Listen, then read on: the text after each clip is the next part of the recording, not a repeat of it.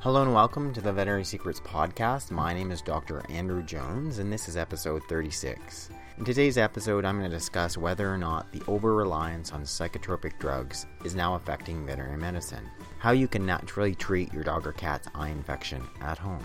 Can cannabis cure cancer? And are grapes really toxic for dogs? Veterinary Secrets is also on iTunes. Just go to iTunes, search for Veterinary Secrets. We're also on Stitcher. You can download the Stitcher app and search for Veterinary Secrets. Definitely, I'd appreciate if you would subscribe to my podcast and leave a review. You can do so on iTunes or Stitcher. And if you have yet to do so, I encourage you to get a copy of my free book and three free videos at veterinarysecrets.com forward slash news. Now let's get right into today's podcast. Is the over reliance on psychotropic drugs now affecting veterinary medicine? You know, those drugs that have been reached for in human medicine for anxiety, depression, and mental health disorder, it really is worsening. You know, writing a prescription for a psychotropic drug is quick and painless for the human practitioner. You know, healthcare providers, they're quick to reimburse for it. Um, it's easy to do, it's easy to, to get. Psychiatry for people overall has largely become the practice of pharmaceutical psychotherapy, many times without the degree of safe and positive outcomes that patients are seeking. Is this over reliance on psychotropic drugs seeping into veterinary medicine? Some say it is. According to a 2008 report in the New York Times called Pill Popping Pets, the practice of prescribing medications designed for people to animals has grown substantially over the past decade and a half, and pharmaceutical companies have recently begun experimenting with a more direct strategy, marketing behavioral modification and so called lifestyle drugs specifically for pets. You know, this pop a pill to cure your ill culture does little to address the medical, social, and environmental problems causing the emotional discomfort in people and obviously in animals. It also turns our focus away from researching ways to improve, you know, psychological states naturally, relying more on methods that just abo- adjust the body's own neurochemistry instead of you know just taking this brightly colored pill. There's plant-based compounds that offer relief from anxiety and distress, but really we need much more research on herbs for animals to better understand the risks and benefits. That said, there are similar chemicals as those found in cannabis, poppies, and chamomile tea already within our own nervous system and those of animals. These include, but are not limited to, the endocannabinoids, endogenous opioids, and now endogenous benzodiazepine. That's endogenous Valium. We, like plants, create not only the neurotransmitters themselves, that's the chemicals that are transmitting in part of our brain, but also receptors for them. So these are specific receptors where those chemicals attach to. And they're often, interestingly, often from genes similar to those used by the plant kingdom. So how is it that animals and plant-based foods, such as chocolate, wine, and tea, wound up expressing similar psychoactive chemicals? You know, is it the result of this coevolution of plants and animals? You know, a means of communication within and between animals, plant, fungi, and bacteria? Or might plants have nervous systems that respond in a similar manner to neurotransmitters, you know, such as GABA, that's gamma aminobutyric acid. It's a significant inhibitory neurotransmitter in the animal brain. The overlapping chemistry is now causing some plant neurobiologists to ask, do plants have brains? But is there a way that we can modulate the nervous system with approaches such as acupressure? Of course, pod in our brain. You know, more recently, researchers are looking ways to upregulate the production of cannabinoids naturally through interventions such as massage, manipulation, acupuncture, and herbs natural Valium. The next endogenous neurotransmitters receiving interest are the endogenous benzodiazepines, or endozapines, found in the blood and brain. These natural endogenous benzodiazepine receptors occur not only in human brains, but also in other animals. It remains unclear how the body itself might synthesize uh, these type of transmitters, but we know that certain bacteria, microbes, may produce them, as do certain foods such as potatoes, tomatoes, and chamomile tea. Acupuncture and Valium. Could acupuncture affect the body's release of its own homegrown Valium type analog? Back in 1997, a panel of experts convened by the National Institutes of Health seemed to have indicated this could be the case. As one report indicated, some Western researchers say acupuncture triggers the production of many different chemicals, including pain killing endorphins, calming endogenous benzodiazepines, and mood lifting serotonin. Almost 20 years later, there's still unfortunately no report that tighten this link between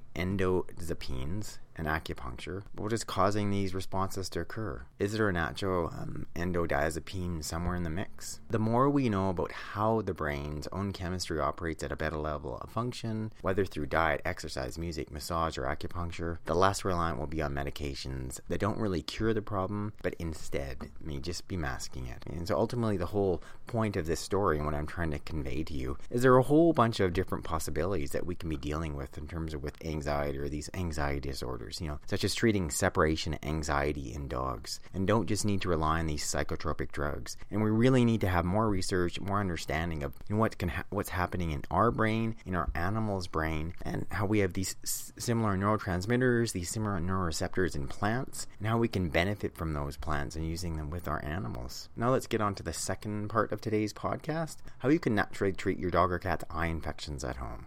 Pet's eyes are one of the more critical and sensitive parts of their anatomy.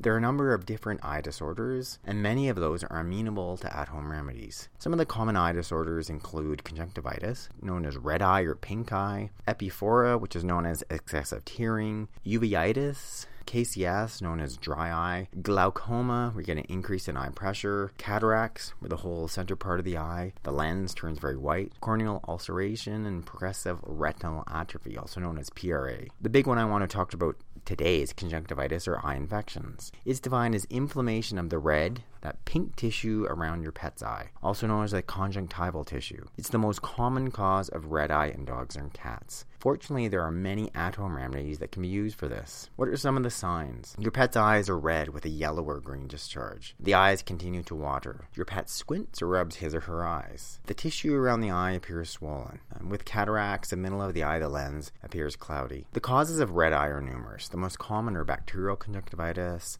bacterial infection of the tissue around the eye, and allergic conjunctivitis. So typically, what's happened is either your dog or your cat has got it from an, another dog or cat, so they can spread that bacteria just by them playing with them, having direct contact. Um, it could be a viral infection, such as our cats, especially um, having the flu virus, like these secondary, very painful swollen eyes. Um, so, what do you do? What are the solutions? Well, the first thing, think about seeing your veterinarian. Here are three signs to trigger an immediate call to your veterinarian. If your pet's eye infection is painful with your pet rubbing their eye, if the main part of the eye, the cornea, appears to be indented or layered, and if the eye suddenly becomes cloudy. I mean, obviously, if you're not sure at all, call your veterinarian. What are some other things you consider at home? And especially if you're just dealing with the red eye or you've seen your veterinarian, you've had the diagnosis that your dog or your cat has conjunctivitis. That's a fairly simple something you consider treating at home eye infection. Eye tears. The lubricated eye tears used for people with minor eye infections can be very soothing for your pet. First, wipe away any discharge away from the eyes using a damp cloth, and then apply two, three, two to three drops in the affected eye three times daily. To the kitchen. Tea is more than just a drink. It has tannins in it that are anti inflammatory and have antimicrobial properties. You can brew up a strong cup of black tea and place three to four drops in the affected eye three times daily. It should be made daily to prevent contamination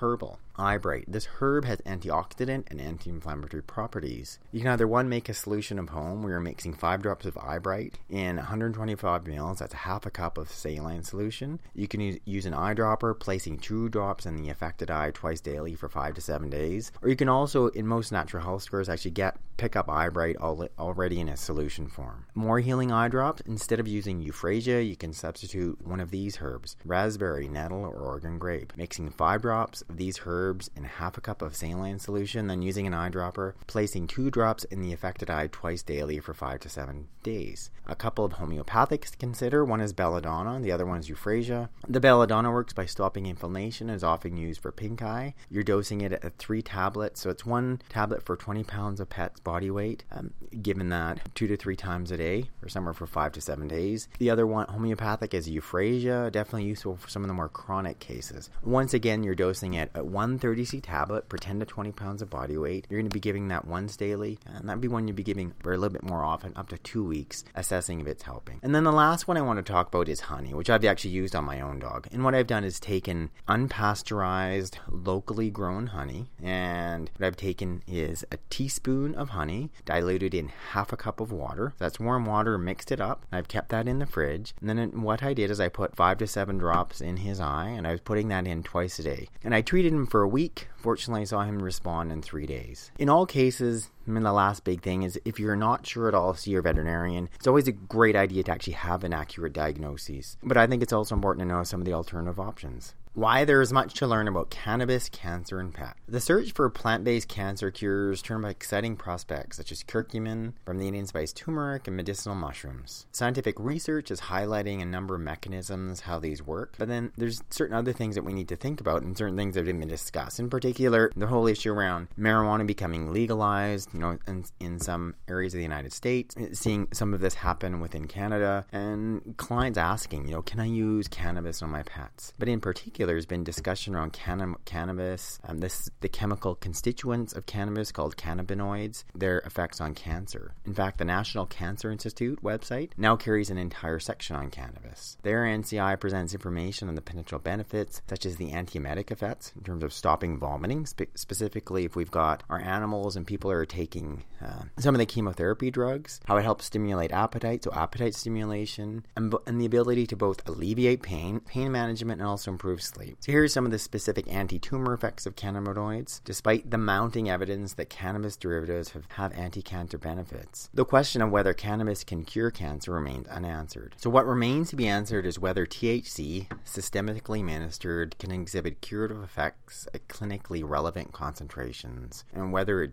did so with good predictivity. Research has indicated that THC administered directly into tumors and to mouse models has reduced their size. Intratumoral administration allows for the use of higher concentrations of THC that might be acceptable systemically. One clinical application for which intratumoral THC has attracted attention is an unusual tumor called a glioblastoma, a condition that is otherwise very difficult to treat. As with any plant compound, learning about the scientifically based mechanisms of action is partly the first step. We need to know as well how the products interact with others, pharmaceutical and botanical, along with their purity, potency, and proven benefits in target species. When and why the body might begins to exhibit tolerance to cannabinoids, and will the liver start to induce enzymes to metabolize the compounds? Could cannabinoids and conventional chemotherapy work together, even synergistically, so that clinicians could lower the dose of these pharmaceuticals and thereby lower the risk of adverse effects? I mean, great questions to ask that need to be answered. In human medicine, cannabis has been perceived as highly effective by patients with advanced cancer for pain and symptoms management. For animals with cancer, we really need to know these answers. Um, so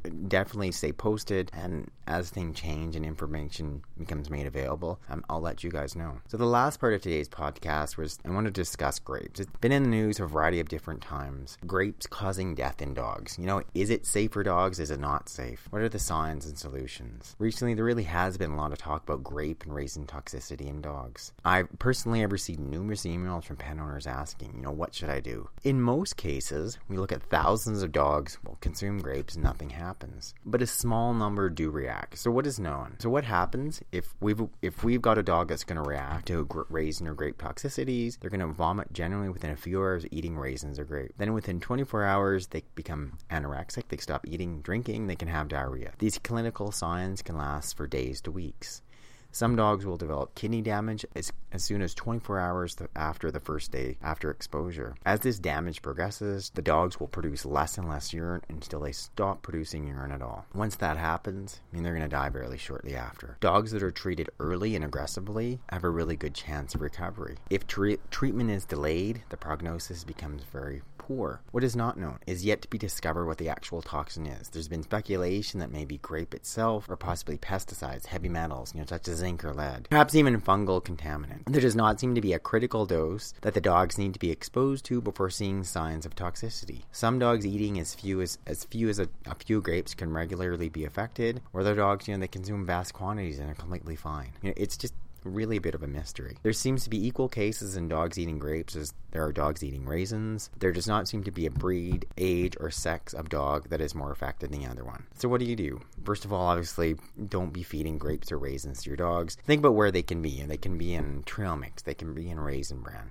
If your dog eats grapes or raisins and they vomit shortly after, I mean, that's the big, big warning sign. They're react. So purge the poison. So that's the biggest thing. If, if you know that your dog has consumed that and it's with, within the last few hours before that grape or raisins had a chance to move through your dog or your cat, your dog's stomach, you want to induce vomiting. So getting your pet to vomit is the most important thing you can do. To induce vomiting, give hydrogen peroxide at a dose of one teaspoon per 10 pounds of body weight. If your pet doesn't vomit in 10 minutes, repeat it again. Never do more than two treatments of peroxide. The other big thing is, you know, you're not sure, you've seen this happen, your dog is not vomiting. Go to your veterinarian, and they also are able to get them to vomit with a tablet that goes under their eyelid called apomorphine. Delay absorption. Activated charcoal is readily available at most pharmacies. It delays absorption of any toxin by binding to the toxic compound in the stomach. The easiest way is to give the capsule form. Those garbage eating dogs, such as my own dog, it's just a good idea to have hydrogen peroxide and activated charcoal on hand. So, lastly, what you do your dog consumes grapes. Should you panic? You know, it's a good question, you know, because I've thought about myself. If Lewis consumes grapes and my last dog, Hoochie, he enjoyed eating grapes. I mean, do you react right away or not? I guess the safer thing to say is that knowing that a small percent will react, then either get your dog to vomit. And if they don't vomit, go your veterinarian. But that being said, we know thousands of dogs have consumed grapes with relatively small percent reacting. So ultimately, it's up to you to make that call. If it was me and it was my dog, I, if I saw Lewis eat grapes now, I would immediately be dosing him with peroxide to get him to vomit. Well, thank you guys for listening to today's podcast. This is Dr. Andrew Jones. If you have any questions or comments about the podcast, a couple ways you can reach me. Either one, you can send me an email. That's at podcast at veterinarysecrets.com. Um, you can also place a comment after this podcast post on my blog. The blog is at the internetpetvet.com. And if you have any specific suggestions, I'd love to hear them. Send me an email, comment after the post. Once again, just thanks for listening. I look forward again to talking to you guys next week. This is Dr. Andrew Jones.